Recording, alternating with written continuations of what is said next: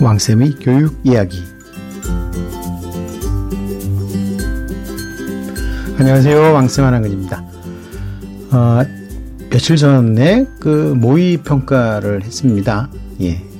어, 고3만 진행한 학교들도 있고, 어, 고등학교 1학년, 2학년도 어, 같이 진행한 학교들도 있습니다. 어, 어쨌든 간에, 예, 이제 모의고사가 아주 학생들에게는 음, 일상적인 아주 중요한 음, 이벤트가 되어 있습니다. 자, 그런데 예, 오늘 제가 말씀드리고 싶은 것은 시험에 대한 겁니다. 시험. 자, 시험은 기본적으로 평가의 도구입니다. 그런데 시험의 또 가장 큰 그 역할 중에 하나는 어 다른 것보다도 어 현실적으로 어 시험을 통해서 학습을 하는 음, 과정과 그 결과가 아주 굉장히 강력하게 드러납니다. 네. 그래서 어, 시험을 본다고 했을 때 이 시험을 통해서 내가 얻을 것은 점수와 그 점수에 대한 해석이다, 평가다. 자, 이렇게만 생각할 것이 아니라 아, 시험을 보면 그 과정과 그 결과를 어, 종합적으로 또 길게 흐름을 흐름과 맥락을 이어서 평가하는 게 아주 중요한 부분일 수가 있습니다. 자 그렇다면 어, 올해 같은 경우는 그 예외적으로 어, 3월 모의고사, 4월 모의고사가 어, 이렇게 이상하게 예, 막 들이다 짬뽕이 돼가지고서 막 어, 엉망인데 자 어쨌든 그래도 고등학교 1학년, 2학년들에게는 앞으로 여러 번의 모의고사 기회가 남아 있습니다. 그런데 이 시험들이 대부분 그렇죠. 어, 뭐 지역에 따라서는 모의고사를 1년에 두 번만 치르는 것도 있고 또 네 번 치르는 것도 있고 어, 때에 따라서는 음, 뭐 아름아름 음, 사설 모의고사까지 뭐 여섯 번 치르는 학교들도 있고 그렇습니다. 자 그런데 이 모의고사와 학교 내신 시험들이요 번갈아 가면서 있습니다. 그렇다 보니까 어, 좀 상위권 학교라든지 공부를 좀 많이 시키는 학교들에서는요, 어, 의외로 거의 매달 한 번씩 이런 종합시험을 봅니다.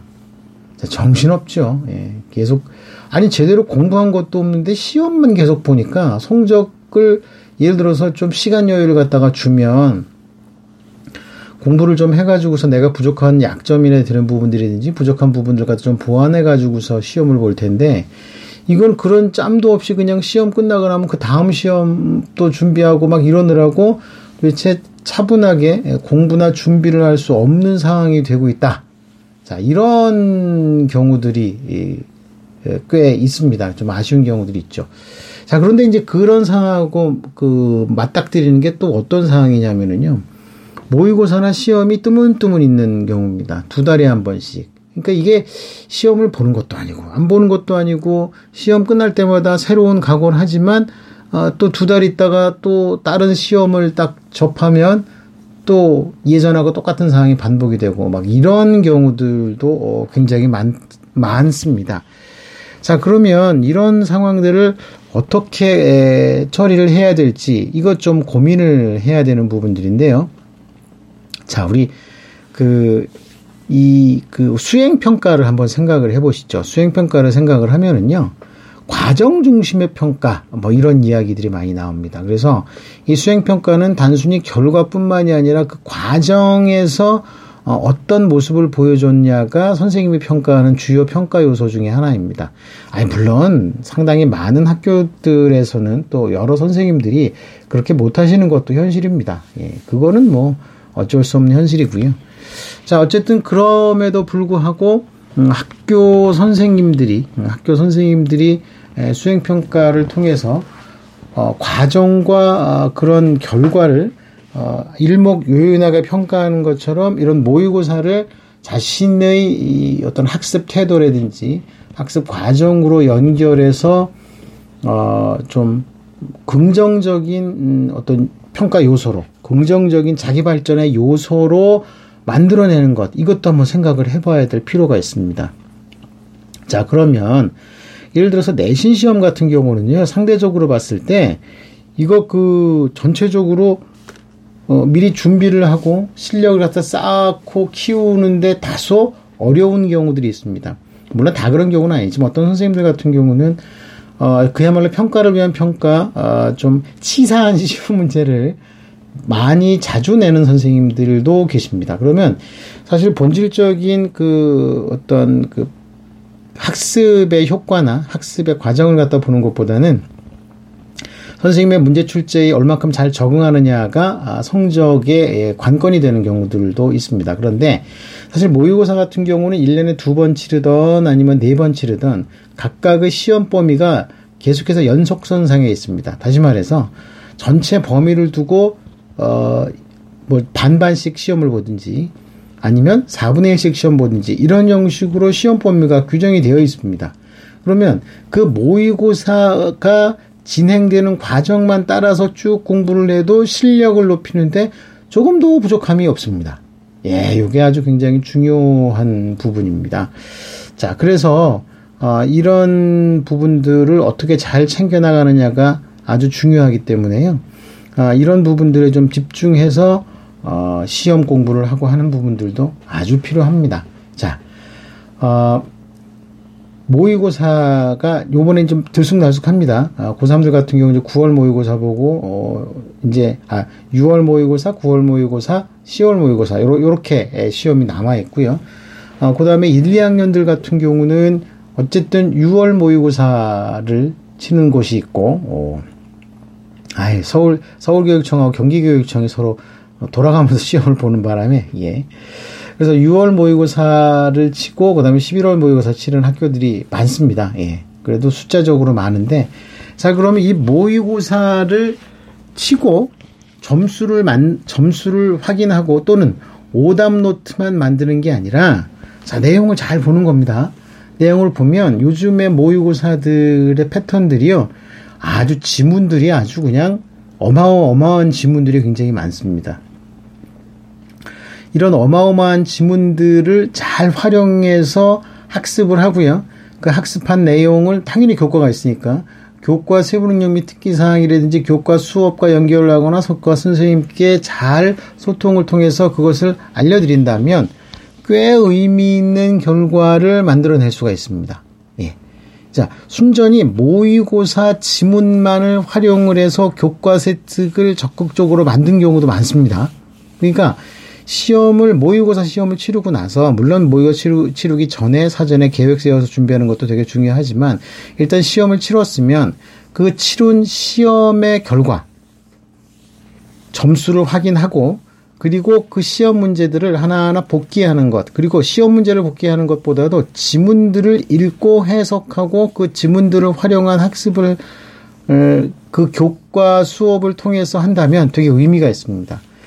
그리고 또 이, 지금 1학년 같은 경우는요. 지금 1학년 때 치른 모의고사의 지문의 내용을 활용을 해서 2학년 수업이나 다음 학기 수업에 활용하는 것도 굉장히 좋습니다.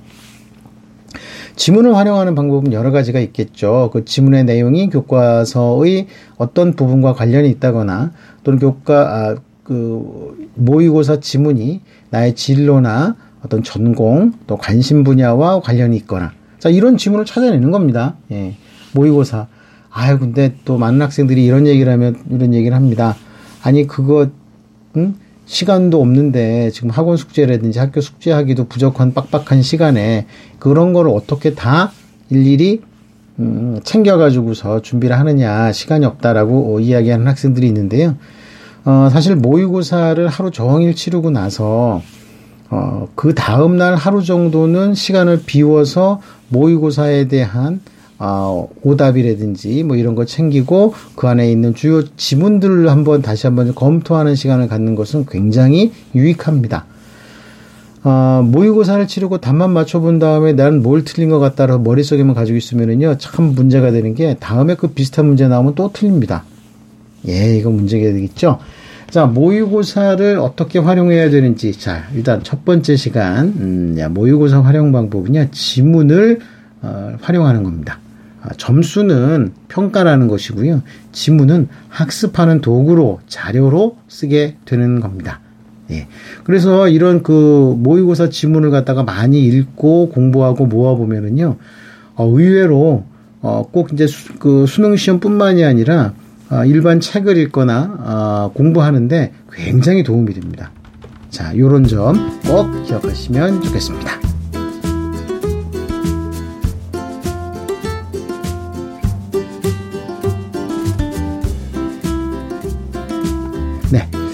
어, 여러 가지 그 이제 계약과 관련된 소식들이 있는데 점점점 구체적이 되겠죠. 예. 어, 저 온라인 계약을 한 다음에 등교 계약과 관련해 가지고 얼마 전까지만 해도 대략 이제 좀 더 뭐 상황이 개선되면 개선되면 뭐 나아지면 뭐 이런 얘기가 되다가 이제는 구체적으로 어, 어 5월 중에 예, 계약을 하는 한다면 어떤 방식으로 하게 될지까지 전개가 됐습니다.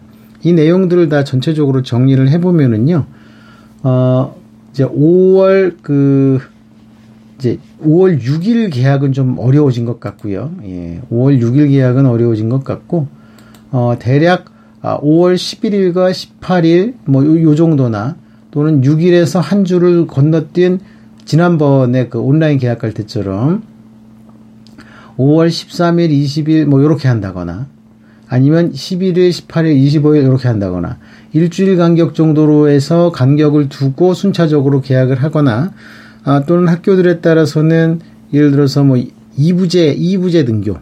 그러니까 그 제가 예전에 한번 말씀을 드렸죠. 예.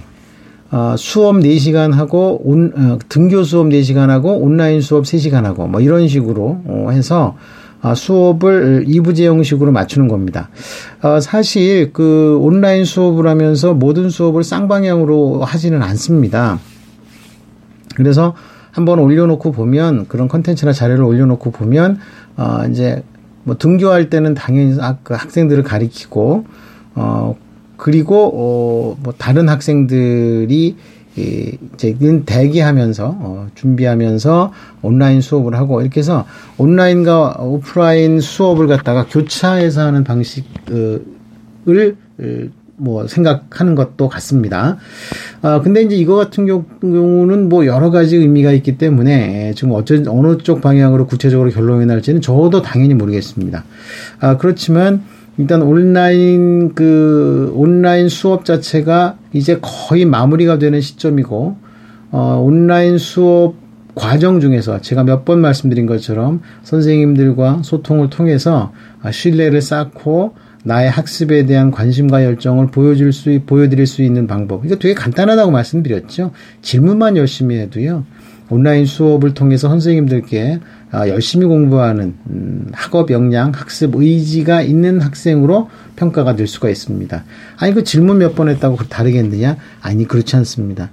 아, 아주 상위권 고등학교를 제외하고는요, 대부분의 일반계 고등학교에서는 전교를 통틀어서 하루에 질문 한 건도 안 올라오는 학교들이 굉장히 많습니다. 물론 뭐 한 건 질문조차도 어, 이런 학습에 대한 게 아니라 예를 들어서 방법이라든지 뭐, 뭐 이런 것들에 대한 예? 뭐 질문인 경우들이 많고 해서 실질적인 학습과 관련된 질문이나 어, 질의응답이 있거나 선생님과 상호작용을 하면서 수업을 에, 잘 스스로가 수행하는 학생은요 뭐 전국적으로 손에 꼽을 겁니다.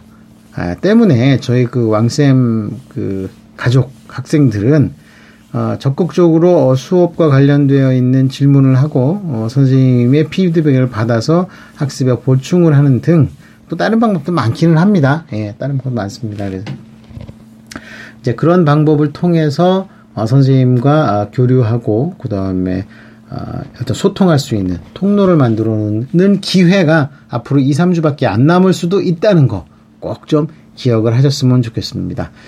어, 이제 뭐 무조건 계약을 하면 학교에 가니까 아유 이제 살았다 이게 아니라 어쨌든 구체적으로 우리 아이들이 온라인 수업이 온라인 수업, 등교 수업이 등교 수업에 얼마만큼 잘 적응하고 그것에서 자기 자신의 역량을 보여줄 수 있는지 이것에 고민하는 시간들이 되었으면 좋겠습니다.